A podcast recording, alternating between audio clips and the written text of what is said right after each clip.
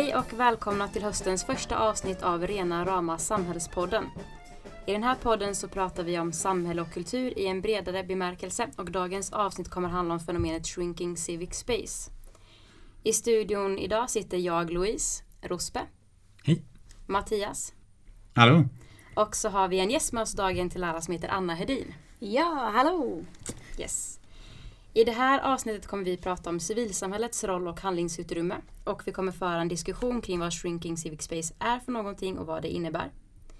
Vi kommer röra oss i en diskussion nära demokratibegreppet och prata om civilsamhället som en viktig funktion i ett öppet och demokratiskt land.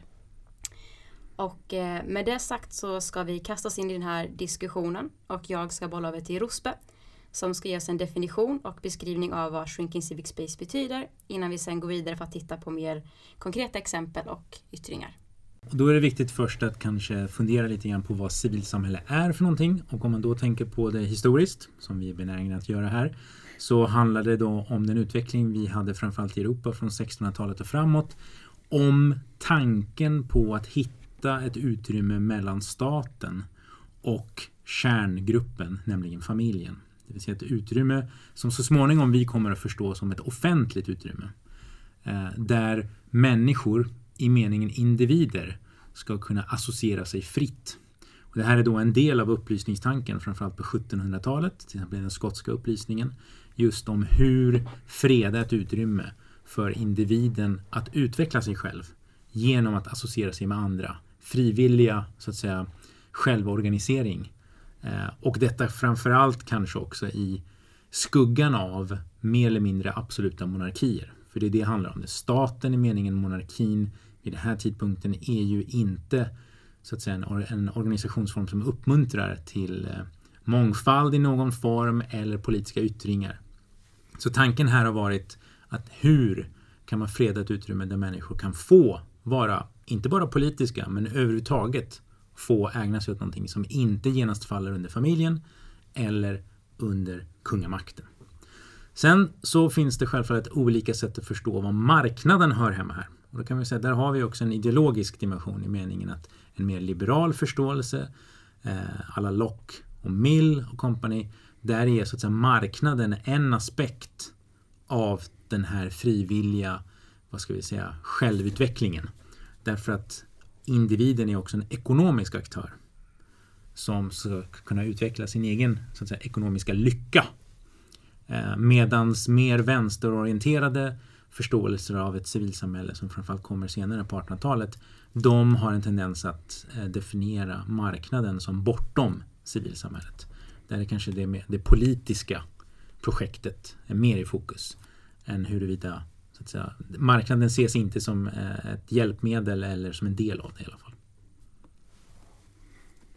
Ehm, sen om vi ska ta det mer till vår nutid så är det här begreppet också väldigt påverkat av den politiska utvecklingen under 1900-talets senare hälft.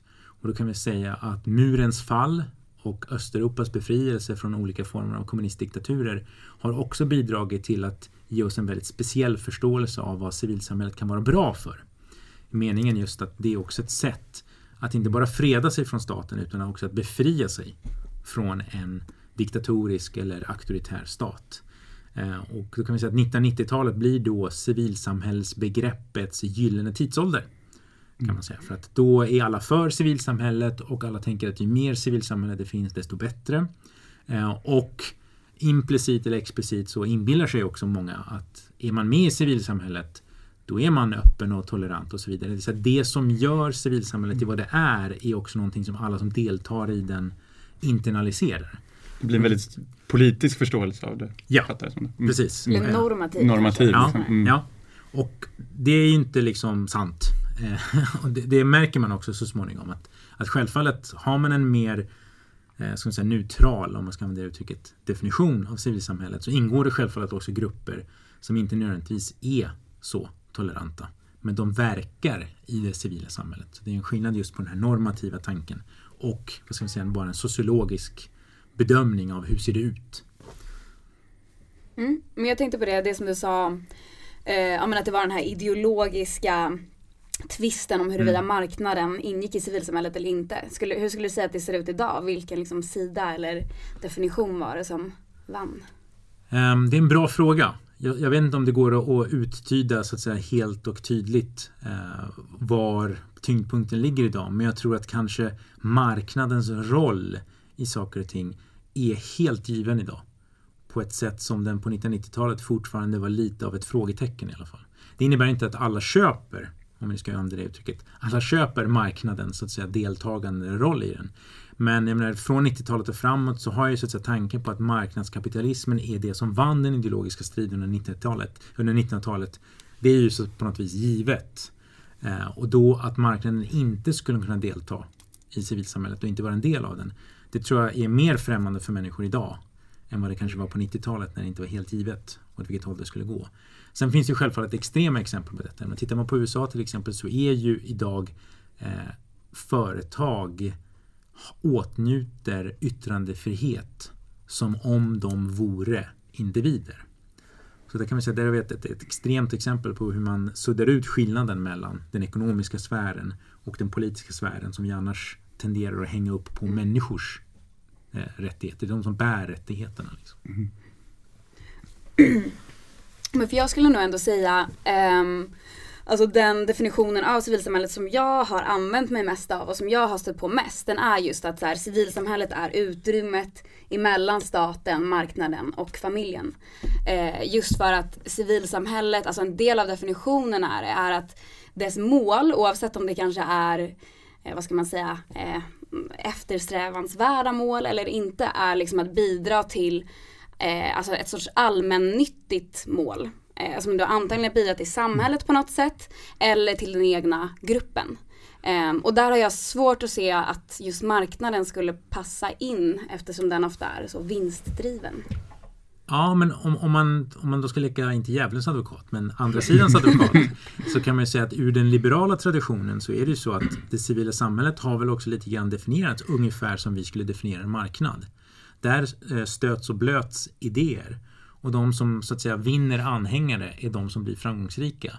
Det finns liksom ingen annan, vad ska vi säga, det finns ingen annan objektiv måttstock eh, än vad är det som genom argumentation och exponering mot andra idéer vinner kraft.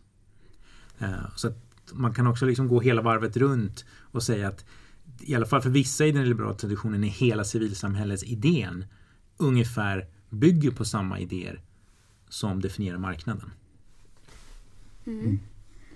mm. Sen är det också tror jag är viktigt också att lyfta fram att civilsamhället också inte bara är eh, det politiska eller då marknaden utan det är också liksom alla möjliga typer av föreningar som till exempel det kan vara en syklubb eller det kan vara en fotbollsförening eller eh, som, en, som, som också självklart kan vara väldigt politiskt i sig självt också. Deras eh, rätt att få finnas och få, få köra på sina frågor. Liksom. Men eh, civilsamhället är så otroligt, otroligt brett och väldigt många olika typer av, av aktörer inom det. Liksom. Eh, Mm. mm. Jo men ehm, man brukar ju prata så här om civilsamhällets så fem roller. Och det är där jag har lite svårt att se så här att marknaden kommer in. Så här, jag, jag köper att det har funnits så här historiska, förlåt. Ja, nej, Och sen också typ hur jag alltid har definierat civilsamhället eh, har då marknaden inte ingått. Men i alla fall de här fem rollerna.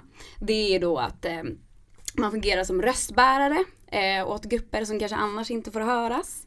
Eh, det är liksom ett centrum för gemenskap. Eh, det kan vara en demokratisk skola där man genom typ möten och så eh, kan, vad ska man säga, eh, odla fram så dem, demokratiska kompetenser som att kunna typ skriva brev eller påverka beslutsfattare. Socialiseras in helt enkelt. Mm, exakt. Ehm, och eh, den fjärde är som så serviceproducent. Att ibland så är det ju eh, civilsamhällesorganisationer som utför uppgifter som man kanske annars tycker att staten ska utföra. Men som är, det kan vara allt från att liksom bidra med vårdservice eller hjälpa hemlösa. Ehm, och sen den femte rollen är då att vara som en motvikt till staten. Och det kan man säga att alla de här fyra rollerna tillsammans då utgör eh, den här motvikten. Ehm, jag tänker bara att de här liksom rollerna är viktiga att ha i eh, eftertanke när man funderar på vad civilsamhället har för eh, värde i ett samhälle. Mm. Jag tycker det är intressant och allt det som ni lyfter nu visar ju på hur liksom mångnyanserad den här liksom diskussionen är och att civilsamhället kan vara så oerhört mycket. Alltifrån så då sportföreningar till mer så politiska aktörer verkligen. Och vi lever i ett land som har jätte, en historia som är fylld av väldigt så starkt föreningsliv. Vilket gör den här diskussionen intressant. Vad har föreningslivet betytt i Sverige och landets utveckling?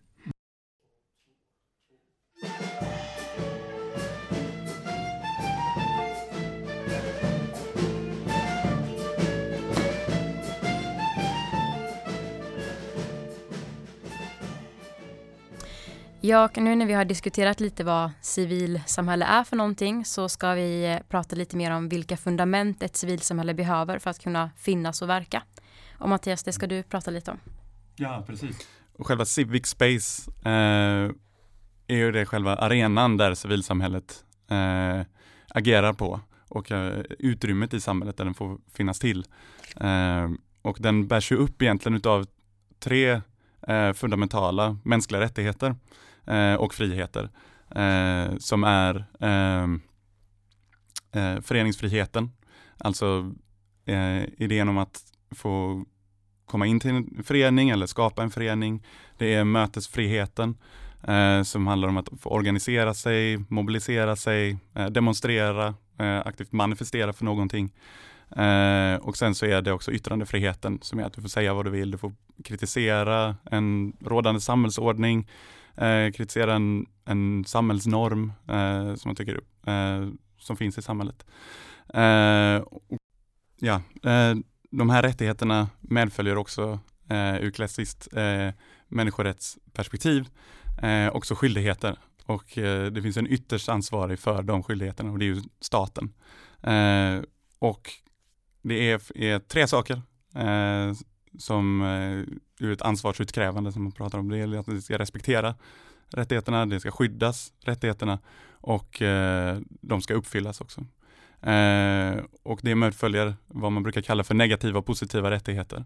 Eh, så negativa rättigheterna är till exempel det här med att respektera dem, det är att staten inte går in och ingriper i demonstrationer på godtyckliga eh, grunder. Eh, eller till exempel eh, fängsla någon eh, på, också på godtyckliga grunder.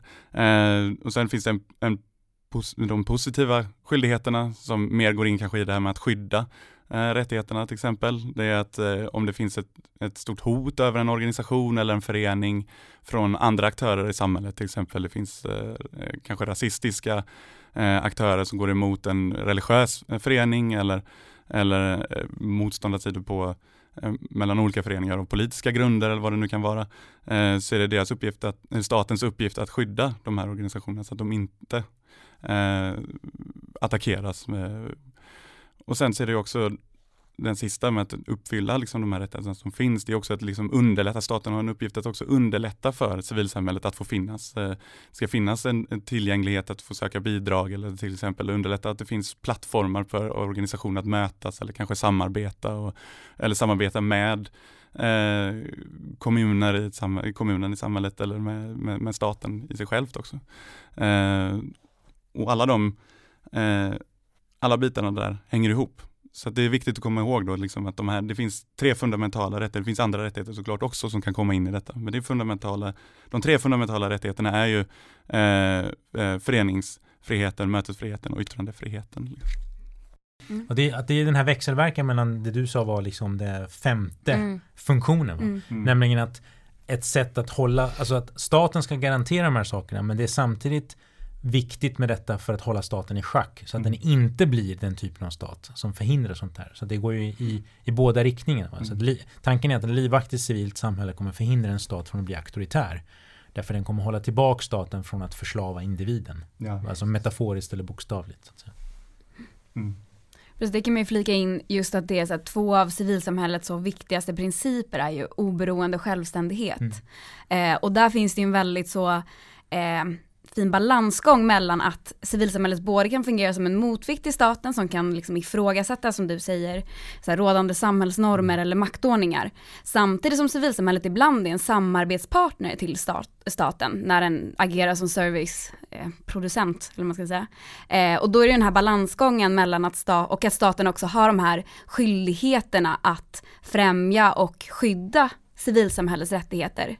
Eh, då är den här balansgången mellan eh, liksom, i relationen stat-civilsamhälles med liksom en beroende relation som är, har många olika ja, motsägelsefulla komponenter. Bak och framsidor. Mm, Mm. Verkligen. Precis, och vi kommer ju prata, det som Mattias precis har beskrivit här, det är ju just det här civic space. Eh, och då för att vi kommer ju prata en del om just shrinking civic space, alltså det krympande civila utrymmet. Och då bara så att man förstår vad det är som krymper, så är det just människors utrymme att, eh, att skapa föreningar, att uttrycka sin åsikt, att demonstrera och, ja, och samlas. Så att vi vet. Och i princip liksom engagera sig i sina civila rättigheter. Ja precis och inte godtyckligt bli inskränkt i det man gör och hindras liksom från, från, att, från att, att, att få uttrycka sig och organisera sig. Mm.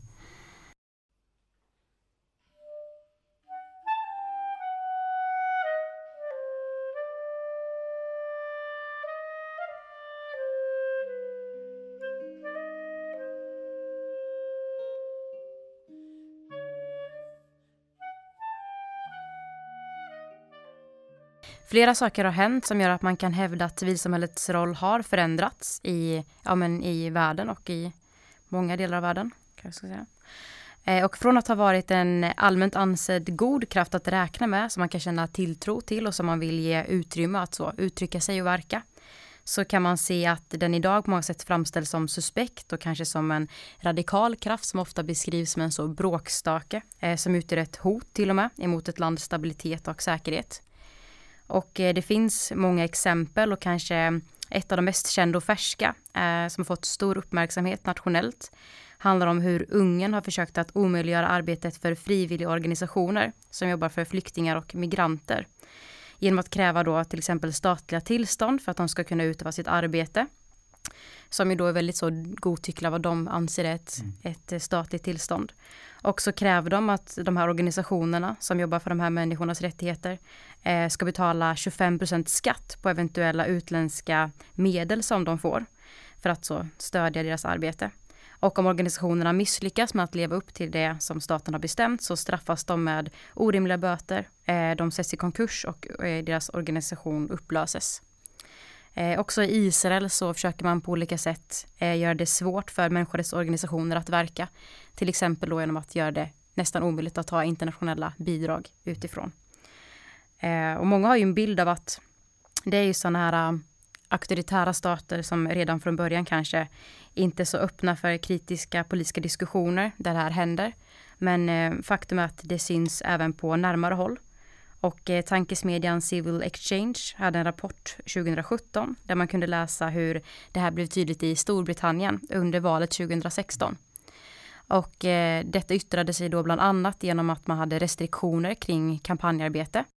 Eh, det var en fientlig mediebevakning mot civilrättsorganisationer. Man har tagit fram nya bidragsvillkor som förhindrar att statliga pengar kan gå till politisk påverkan. Och hur man definierar det är också då en sak som ligger i statens makt.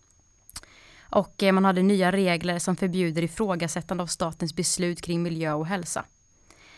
Eh, och ja, Anna, du sitter här i studion med oss idag för att du skrev din kandidatuppsats på det här ämnet, Shrinking Civic Space. Och du skrev utifrån ett svenskt perspektiv. Så vi skulle vilja att du berättar lite kort vad ditt arbete handlar om. Mm, absolut. Um, alltså det som, vad ska man säga, fick min uppmärksamhet att vilja titta på, eh, eller mitt intresse väcktes just när jag läste om det som du pratar om. Det här med, att- för ofta är det så här, ja, att förtryckande eh, strukturer, att det bara händer i, sker i auktoritära och semi-auktoritära stater. Eh, men jag läste just det här om att utvecklingen med Shrinking Civic Space, ehm, den eh, kunde man se i demokratiska stater också, som typ Storbritannien, USA, ehm, ja. Och eh, då, då blev jag lite såhär, "Jaha, hmm, undrar om det är någonting vi skulle kunna se exempel på i Sverige också.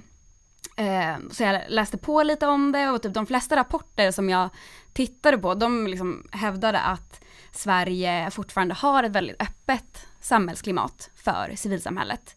Eh, och så är det ju nog också. Men eh, jag började tveka lite när eh, jag tog del av en debatt som pågick samtidigt som jag skrev min uppsats. Eh, det var en debatt som handlade om statlig bidragsgivning till civilsamhällesorganisationer. Och där så påstod debattörerna att staten bidrar till att göda extremism och terrorism genom statliga bidrag till organisationer. Ehm, för att de inte var tillräckligt hårda i sin granskning av organisationernas demokratiskhet. Ehm, och att de, alltså att de inte, för det finns ett, ett av villkoren för att få statliga bidrag i Sverige som civilsamhällesorganisation, det är att du måste leva upp till demokratiska idéer och värderingar. Um, så det var då på basis av, eller mot bakgrund av det här demokratikriteriet, som många debattörer kritiserade, främst att det var många muslimska organisationer som fick eh, statliga bidrag. Um, och när jag så läste om hur man pratade om civilsamhället i den här debatten, då kunde jag på något sätt säga, jag började liksom identifiera lite att det fanns liknande typ föreställningar och påståenden om civilsamhället i den här debatten eh, som det har funnits i den här globala trenden av shrinking civic space. Så det som jag kikade då på var liksom att jag jämförde hur man pratar, vilka påståenden och föreställningar finns det i debatten om statliga bi bidrag och organisationer och vilka föreställningar och påståenden finns det om civilsamhället liksom, i den här trenden. Eh, och det visade sig då eh, att det var ganska mycket som stämde överens. Och det är då främst alltså att man ser på civilsamhället som eh, en liksom, arena där det finns opolitliga aktörer som kan fungera som ett potentiellt hot mot eh, staten eller mot demokratin.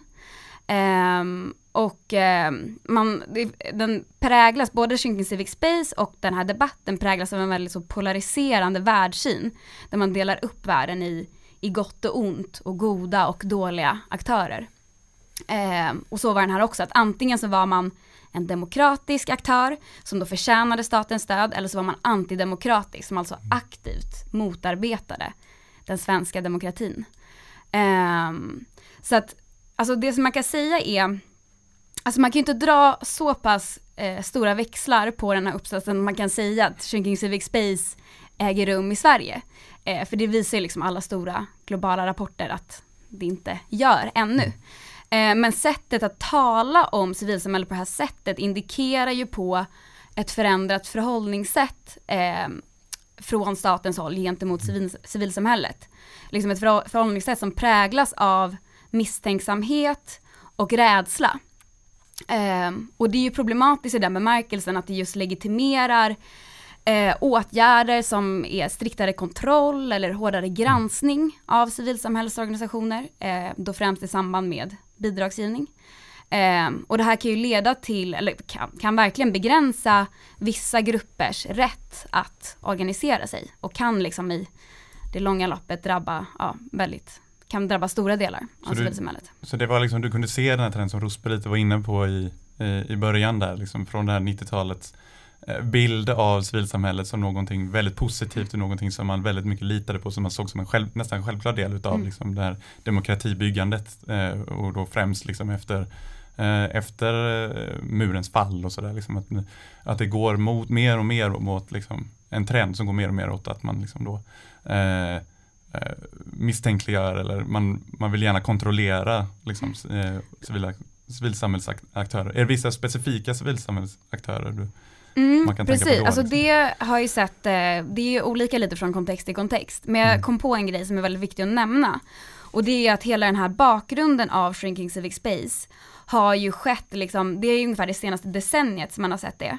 Eh, och det har ju skett mot en bakgrund av eh, alltså sekretisering, som är ett lite så mm. komplicerat begrepp, men det handlar om att man så eh, målar upp ett hot som finns mot samhället och genom det legitimerar säkerhetsåtgärder. Och efter terrordåden den 11 september så är det här någonting som har, eh, har säkerhetisering blivit allt vanligare liksom, globalt sett. Eh, man ser det här stora hotet från terrorismen.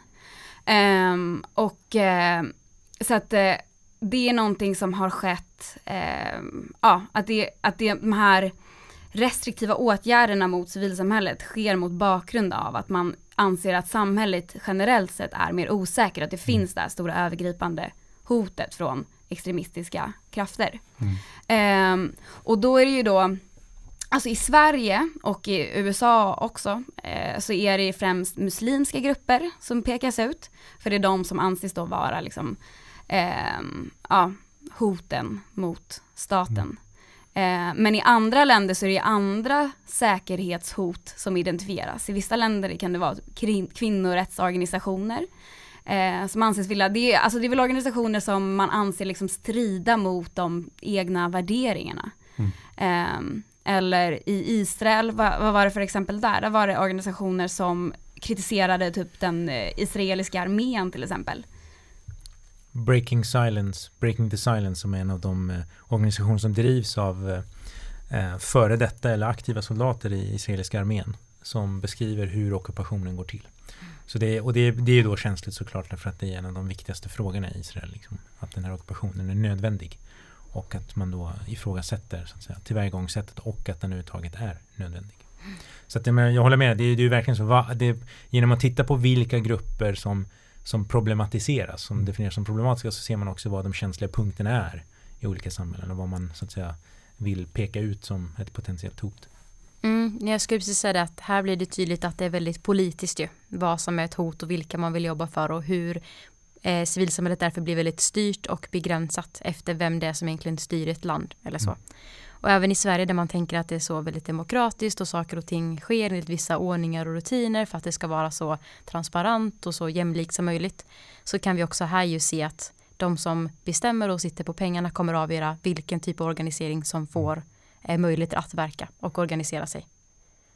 Exakt. För vi har ju sett, eh, vi har ju sett hur, hur tydligt det är i Ungern, liksom, vad det är som är hotat. Det är väldigt tydligt liksom, den här nationalistiska bilden av liksom, att det är de här internationella bidragen som kommer in och flödar in och som eh, gynnar liksom, intressen som hotar liksom, den, den ungerska nationella identiteten. Det är ju en Men- rent främlingsfientlig Ja, diskurs absolut, där verkligen, verkligen. Som, som drabbar minoriteter, som framförallt romer och, och även muslimer. Liksom. Men också, men hur, hur ser det ut i, i Sverige? För jag vet att du är inne i det i din uppsats där, liksom, att det, det skiljer sig lite den, vilket, vad är det som hotas liksom, i, Ja i. Sverige? Liksom? Men det är jätte, för det är ju, jag har inte tagit upp det så mycket än, Mm. men jag kollar ju inte bara på, jag jämförde ju inte bara debatten med Mm. eh, den globala trenden, utan jag kollade också på hur demokratibegreppet används i debatten. Eh, och det var väldigt intressant, just för att se hur Alltså demokrati används liksom då som ett sorts slagträ, alltså som ett vapen för att eh, måla upp de här hoten då som finns mot samhället. Att det är som sagt att den delas upp liksom i demokratiska, eller organisationer som respekterar demokratiska idéer och organisationer som inte gör det. Och att det då finns de här organisationerna som inte gör det, de måste granskas och kontrolleras hårdare och förtjänar absolut inte eh, statliga bidrag.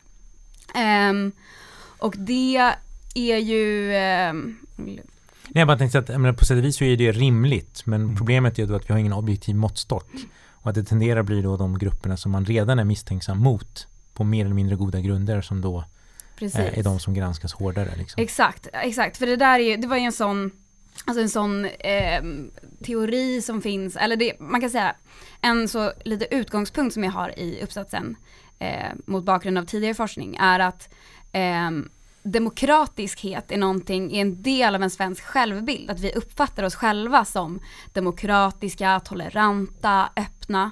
Eh, så att, eh, det intressanta som jag kunde se också är på något sätt hur demokrati eller dem, demokratiskhet skulle liksom så kunna bytas ut mot nation.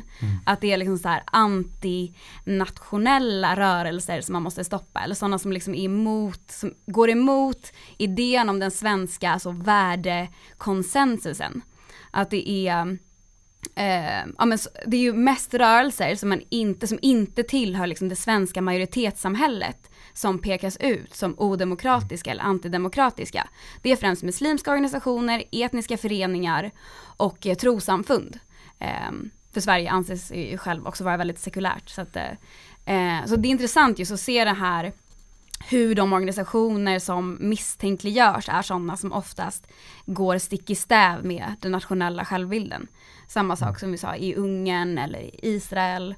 Um, ja, eller i andra, som jag sa, andra samhällen som är kanske mer patriarkala, där man tycker att kvinnor tar för stor plats, då blir det då kvinnorna som går emot den här nationella självbilden. Finns det liksom en självklar, för du var inne på det att det inte fanns kanske någon riktig måttstock eller liksom kanske en, en hur, hur ser ungefär den måttstocken ut? Eller så här, lite så, alltså vad är demokrati liksom från, utifrån de här riktlinjerna som är uppsatta? Precis. För att få till exempel få bidrag på något sätt. Liksom, ja precis, exakt. Alltså det är det, det som har varit, äh, mm, tidigare, då var det så att för att respektera, för att leva mm. upp till det här villkoret då, respektera demokratins idéer, eh, då var man bara tvungen att liksom hävda det typ i sina så stadgar och handlingar att man efterlevde och eftersträvade de demokratiska värderingarna. Och att demok demok demokratisation, organisationen i sig skulle vara demokratiskt uppbyggd. Eh, att man har egna liksom så, interna demokratiska processer.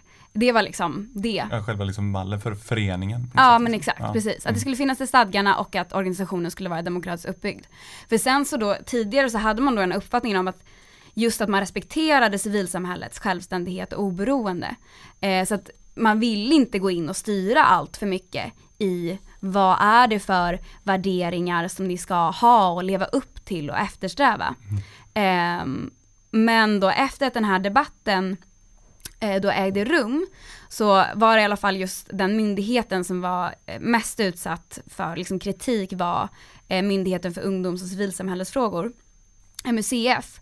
Eh, och de då eh, la till ytterligare en liten definition av de här, det här demokratikriteriet. Mm. Och då var det att man aktivt måste arbeta för att främja demokratins idéer och värderingar. Mm.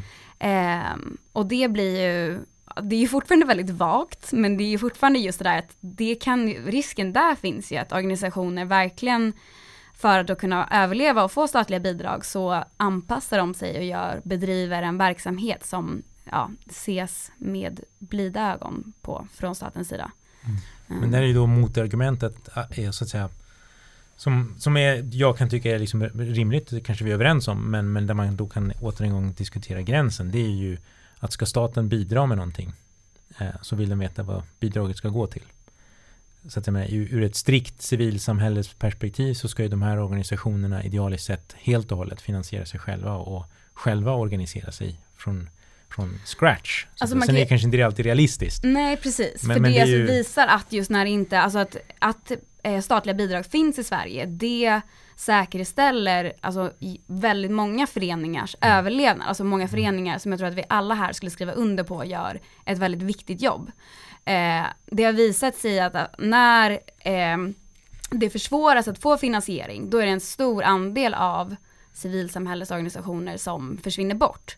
Eh, så vi pratade just om det, för det brukar jag eh, ja, vara noga med att peka ut och det har jag också, det har jag läst just, eh, den som har uttalat sig om det är den speciella rapportören för föreningsfrihet, FNs speciella rapportör för, för föreningsfrihet, eh, som just har sagt att en del av den här skyldigheten att främja eh, rätten att organisera sig i föreningsfriheten, det är att underlätta för finansiering. Mm. För liksom I ett idealt samhälle, absolut, där skulle man inte behöva det. Mm. Men så ser det inte ut idag. Eh, och då kan man också säga att Alltså i en stat som uppskattar eh, civilsamhällets roll och funktion och uppskattar att det är en roll och funktion som måste liksom bedrivas eh, på ett självständigt sätt. Så ah, återigen, då kommer man tillbaka till den här balansen mellan att eh, mm. uppskatta den rollen samtidigt som absolut man måste se till att de pengarna som man ger ut går till rätt sak. Men kan man säga, det finns ju en annan aspekt av det där och det är ju i förlängningen då om vi till exempel pratar om politisk mobilisering. Det är att jag kan tycka att man ibland får intrycket av att det finns vissa spelregler som man vill att folk ska hålla sig till. Men sen beroende på hur, vilken syn man har på den här gruppen så att säga, så är man inte nödvändigtvis heller jätteförtjust i ifall de faktiskt lär sig spelreglerna och spelar enligt spelreglerna för då får de ju plötsligt resurser och blir mycket mer röststarka. Eh, och det där är kanske tydligast just i det politiska eh, på, den, på den politiska arenan. Det vill säga att där kanske inte alltid eh, vad ska man säga, majoritetssamhället eller i alla fall företrädarna för de etablerade partierna eller andra grupper nödvändigtvis tycker att det är jätteroligt att få mer konkurrens. Så det är lite också av liksom damned if you do, damned if you don't. Liksom att å ena sidan, ni är inte riktigt legitima förrän ni spelar enligt vår definition av ett demokratiskt spel. Men sen när ni gör det och kanske då blir framgångsrika därför ni kan mobilisera människor, eh, då blir ni ju också en konkurrent. Eh, och då är man fortfarande inte nöjd. Eh, en annan grej som jag bara tänkte på det här som du sa som du har väldigt rätt i, att det är så här, alltså absolut att det är viktigt att det sker liksom en, en strikt kontroll av vad statliga medel går och att alltså det här demokratikriteriet är ju viktigt. Eh, och det är viktigt att se till att statliga medel inte går till alltså rörelser som eh, försämrar eh, tillståndet för mänskliga rättigheter i Sverige.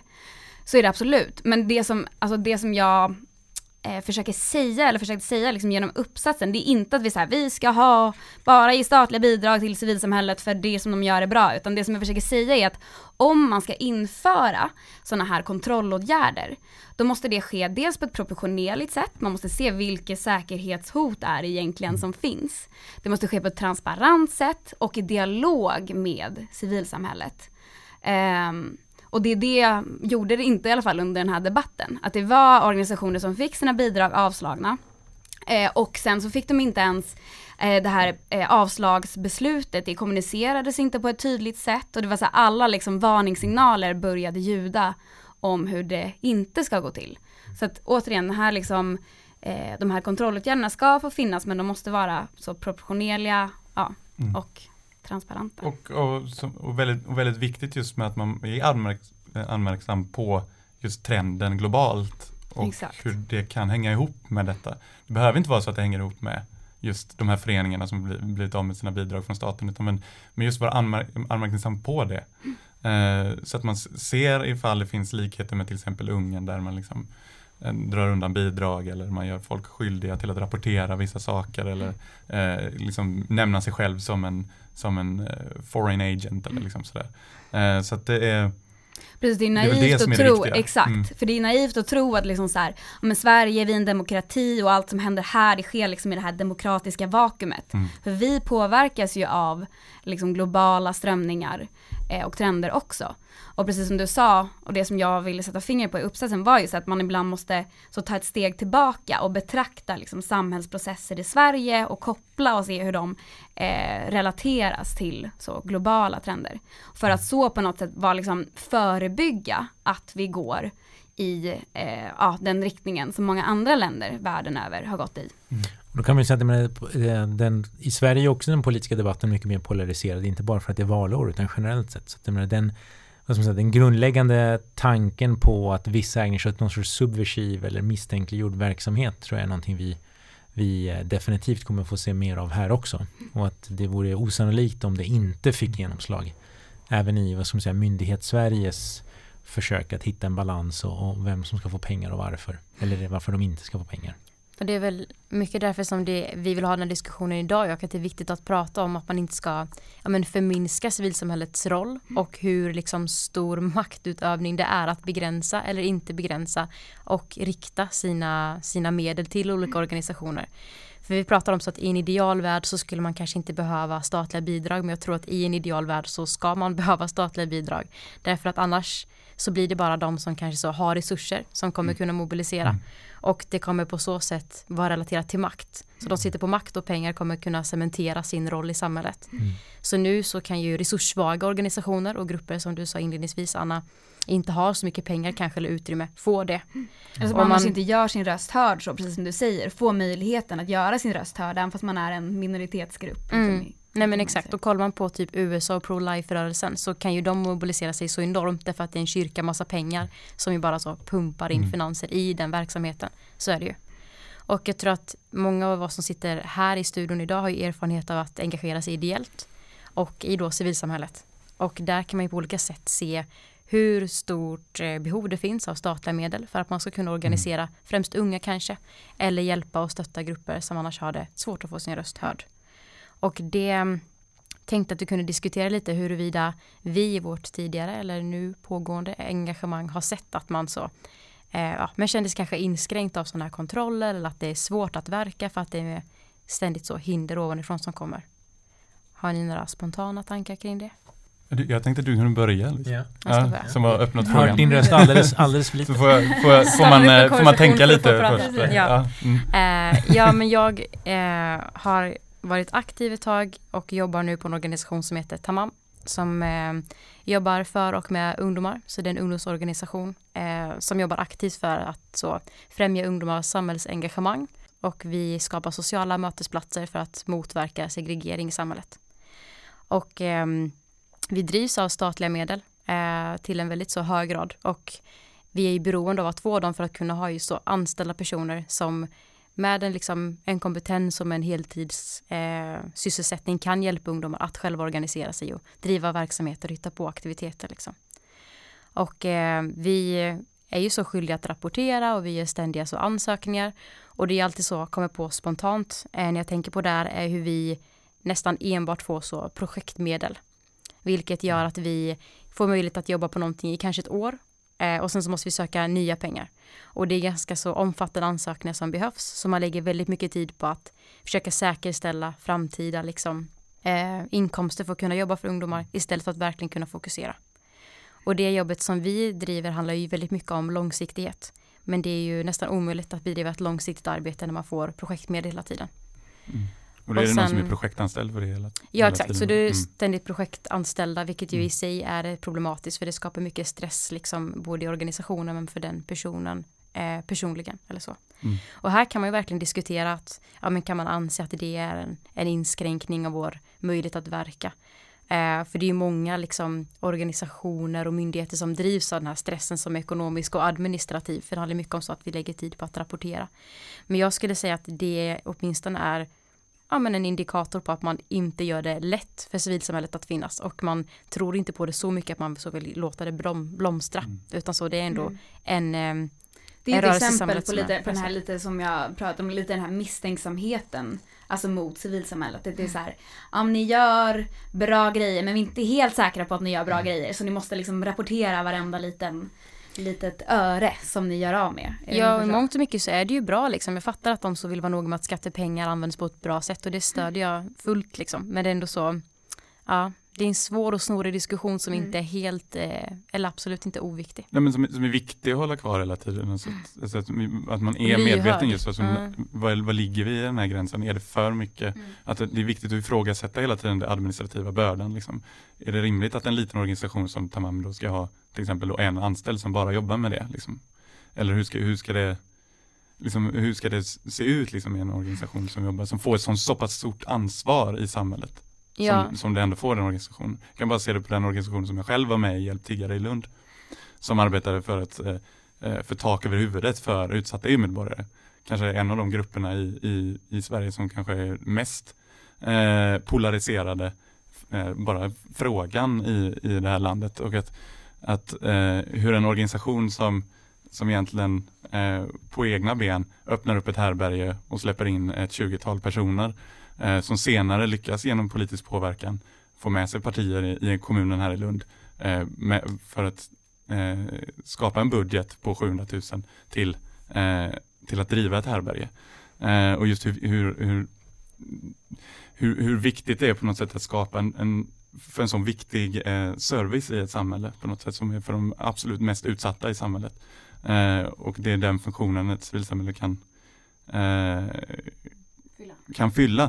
Eh, och hur, hur, hur viktigt det stödet är från staten eller från kommunen på något sätt. Eh, att underlätta så möjligt, mycket som möjligt. Liksom. Ja, och där kan jag säga att jag har ofta blivit positivt överraskad för jag var ny inom den här sektorn innan jag började så eh, på Tamam och att på många sätt så fungerar det exemplariskt. Alltså staten liksom hjälper oss som är anställda där så att vi kan få lön och pengar att driva våra projekt och sen så jobbar vi heltid och gör mycket så administrativt arbete för att sedan kunna hjälpa ungdomar. Och man pratar mycket om att det ska finnas ett ungdomsperspektiv i samhället och man ska så stärka ungdomar och man ska utbilda så bra demokratiska medborgare. Och det möjliggörs ju nu inom vår organisation därför att vi har statlig hjälp eller så. Så det kan ju fungera väldigt bra och ska göra det. Sen är det också problematiskt skulle jag säga när man eller det behöver inte vara problematiskt, men man ska nog vara lyhörd på hur det går också när man överlåter för mycket ansvar åt ett civilsamhälle. Till exempel när Sverige tog emot jättemånga flyktingar så var ju inte staten kapabel att ta hand om dem. Då var det ju frivillig arbete som det lades på och människor som verkligen så gick ut och gjorde det inom organisationer. Precis, det är också just den balansgången mellan vad som är mm. civilsamhällets roll och vad är statens roll. Det är också något som ständigt definieras från situation till situation. Ja, det, det är väl också en del kanske som kan hänga ihop med, om man skulle kunna se på ett svenskt perspektiv, alltså just vad, vad lämnar staten till civilsamhället att göra? Alltså i den här flyktingfrågan till exempel, eller i frågan om utsatta invandrare, vad är det staten lämnar egentligen till att andra, alltså på något sätt, jag har en budget och sen var, gör vad ni vill med det. Inte vad ni vill, men gör, det är ni som har ansvaret för detta. Skiter det sig så, så har vi ändå gett er en budget och tar inte vi ansvar för det. Liksom. Jag bara tänkte säga att jag menar, där, där kommer vi, så säga, nu har vi gått över till att på sätt och vis titta just på den här tjänstesektorn mm. i civilsamhället. Där staten antingen så att säga utlokaliserar på något vis eh, eller frånhänder sig ansvar mm. för samhällstjänster som uppenbarligen då är nödvändiga eftersom de lägger pengar på det. Så jag menar, de flesta kvinnojourer är inte i vare sig kommunal eller statlig regi. Eh, ytterst få skulle så att säga, förneka behovet av dem. Men uppenbarligen är det ingenting som någon hittills i alla fall prioriterat på ett sådant sätt så att de själva så att säga gör det till en egen stadigvarande verksamhet. Utan då släpper man det på andra istället som då måste kämpa för att få finansieringen så att säga kontinuerligt. Och det som blir problematiskt tänker jag är att även om man kan göra ett jättebra jobb som ungdomsorganisation eller som hjälptiggare i Lund så blir det ju omöjligt för oss att, alltså de här organisationerna har inte så mycket medel att de kan driva en jättestabil verksamhet med jättemånga anställda utan mm. i hög grad så är det ju ideella krafter som driver arbetet. Och då blir det ju människors behov, om det nu handlar om tak över huvudet eller en aktiv, rätten till en aktiv fritid eller kvinnors rätt liksom att få skydd från våld. Det kommer ju stå bero på om människor orkar engagera sig, alltså den mm. empatiska liksom mm. Eh, budgeten och eh, det blir ju ytterst godtyckligt vilka då som kommer få hjälp eller så. Mm. Eh. Dagens ord, den empatiska budgeten. Exakt. Men jag vill flika in en grej där bara. Och det här, alltså för att göra det lite, för det är lite mer komplicerat. Um, för det är ganska enkelt att säga så här, men staten borde ha ansvar för eh, att eh, ta hand om utsatta grupper i samhället. Men då så förbi, förbiser man lite, som jag säkert tror att ni kan alla skriva under på, att alltså civilsamhället har en särart. Så det är absolut att det inte ska liksom, det är vissa rättigheter som inte ska uppfyllas liksom godtyckligt och vara baserade på människors välvilja. Men samtidigt så finns det typ med kvinnojourer exempelvis, alltså då är det ju det som är speciellt med att det inte är statligt drivet, det är ju att det nästan bara är människor med liksom egna erfarenheter av den här problematiken, eller det kan vara andra saker som att man får tillgång till ett eh, typ socialt nätverk, att, som i Tamam till exempel, att det är så här, ah, ni har några anställda men de flesta är där bara för att de tycker att det är kul. Så ni är liksom en samlingsplats för folk att typ träffa nya vänner och träffa liksom folk med olika bakgrund. Um, och eh, ja, så det är verkligen, och, men, men jag tiggare Lund, där kanske det är så här, det kanske borde vara statligt drivet. Jag vet inte om så här, civilsamhället och särart har någon ytterligare funktion. Att, ja, men det är vilka, vilka liksom, typer av ansvar man kanske lägger på det. Mm. det kanske i, i Lunds fall kanske inte är eh, ideell sektors roll att till exempel hitta ett nytt härbärge när härbärget tvingas stänga till exempel. Mm. Då kanske det kan vara kommunens ansvar faktiskt att mm. hitta ett, en lokal som faktiskt gör att, då ska inte det ligga på en ideell kraft med ett mm. fåtal eh, engagerade och ett fåtal anställda mm. som redan har fullt upp med många andra saker och ting. Liksom lite den, Men, vad som är. Mm. Men det är väl också liksom eh, kan vi se som en del av kanske inte en trend i meningen shrinking civic space mm. så mycket som en annan trend nämligen vad definierar vi som välfärdsstatens ansvar ja, mm. och vad är så att säga eh, optional vad, vad, vad, kan andra få ägna sig åt mm. eh, och där, där, kan man väl säga att trenden går snarare i motsatt riktning det när det kommer till tjänstesektorn så har ju staterna blivit allt mer benägna att avyttra sig. Mm. Det som tidigare skulle definieras som... är väldigt bra. Ja men liksom. precis. Det som mm. tidigare skulle varit ett eget ansvar blir någonting nu som är frivilligt och därför kan då någon annan frivilligt ta på sig att sköta det. Mm. mm. Men jag tänkte också, jag ville um, men kanske koppla lite som du pratade om så här, för jag tror inte att jag har nämnt det, men det som du pratade om just här med att ni har stor, inom Tamam, att ni har stora administrativ börda och andra olika så begränsningar för verksamhet. Och det är just det att, alltså någonting som har utmärkt utvecklingen av Shrinking Civic Space i eh, demokratiska länder är just att det inte är så uttalade åtgärder från statens håll om att så här, nu ska, jag, ska vi begränsa eh, olika, eller nu ska vi begränsa civilsamhällets utrymme för att vi tycker att ni har massa fuffens för er. Utan det är alltså indirekta effekter av då säkerhetsåtgärder som då, som sagt det här har inte gett så mycket utslag i Sverige än, men just det här med att man pratar om att det finns extremistiska och terrorrörelser. Och då måste man ja, införa säkerhetsåtgärder, hårdare kontrollåtgärder för att motverka det. Men det här kan då indirekt motverka, eller påverka människors rätt att organisera sig. Exakt, så alltid är det inte intuitivt att det ska bli begränsande för en civilrättslig organisation till exempel. Mm. Eh, och jag tror att många upplever nog att administrativa bördor förstör liksom möjligheten att jobba. Till exempel om man är sjuksköterska så är det mycket så administrativa man måste göra som tar tid ifrån patienterna till exempel. Men det blir en effekt. Och det är ju inte det mindre liksom viktigt att prata om eller så. För vi vill ju mm. utvecklas och bli eh, bättre. Ja, och jag menar, man kan väl säga att det är ungefär som i, om man tänker på individnivå, jag menar, man gör någonting som oavsiktligt får en effekt inte var tänkt att få. Men menar, om man då gör det sju gånger på en vecka så, så kan man ju inte längre påstå att man blir överraskad. Mm. Utan då får man också man kan ju diskutera på, om det är avsiktligt eller Ja men precis, då, då, blir, då, då blir det verkligen frågan, då kan man säga då är det antingen så var det avsiktligt eller så är det oavsiktligt på ett sätt som ändå visar på att man inte tycker det här är tillräckligt viktigt för att ta till sig det faktum att det har haft oavsiktliga effekter. Det blir nästan så självdestruktivt beteende också mm. från statens håll. För i mångt och mycket så skjuter man sig själv i foten när man gör det svårt för så här extremt goda och progressiva och handelskraftiga aktörer att eh, verka liksom. Mm. Precis, man kan ju säga, eller man kan ju också, ja, att om man tittar på hur vad stater har gjort på, på global nivå för att eh, försvåra för civilsamhället att organisera sig så har det just varit det här med att man har sett till att det blivit svårare att få finansiering eller eh, att det finns alltså, så extrema liksom, eh, krav på administration eller eh, Rapportering. Ja exakt, mm. precis. Eh, och det har ju något som har utmärkt trenden av Shrinking Civic Space är att stater har så här eh, i alla fall ja, sådana som har uttryckligen velat förtrycka civilsamhället har ju så här kopierat varandras åtgärder. Eh, så det är därför det är så intressant, man kan verkligen se att det är liknande argument och liknande åtgärder som återfinns i så himla många olika de, länder. Ja men de kallar det, i flera rapporter kallar de det just för copycatting. Mm. Liksom, alltså mm. att man liksom, till exempel det här med, eh, ja, med Rysslands liksom, anti-NGO-lag liksom, som kom och ganska snabbt så började man se både i Ungern Israel. Man ser andra länder som bara, egentligen bara tar lite delar ifrån den och sätter in det i sin egna lagstiftning. Liksom. Eh, och hur fort det kan gå. Mm. Eh, genom att man liksom redan har en färdig modell så går det vidare. Till exempel om man ser i USA nu så ser man ju att efter Trump till exempel blivit vald ser man en jättestark våg av, mm. en, som de kallar det för anti-protest laws. Liksom. Eh, och, och liksom förslag i, i kanske är, jag tror det är någon sån 31 delstater som har haft eh, upp mot 58 förslag sedan Trump blev vald. Eh, på att inskränka liksom, demonstra eh, eh demonstrationsrättigheter eh, och friheter. Liksom. Det kan handla om allt som maskering till att eh, man inte får vara på vissa platser.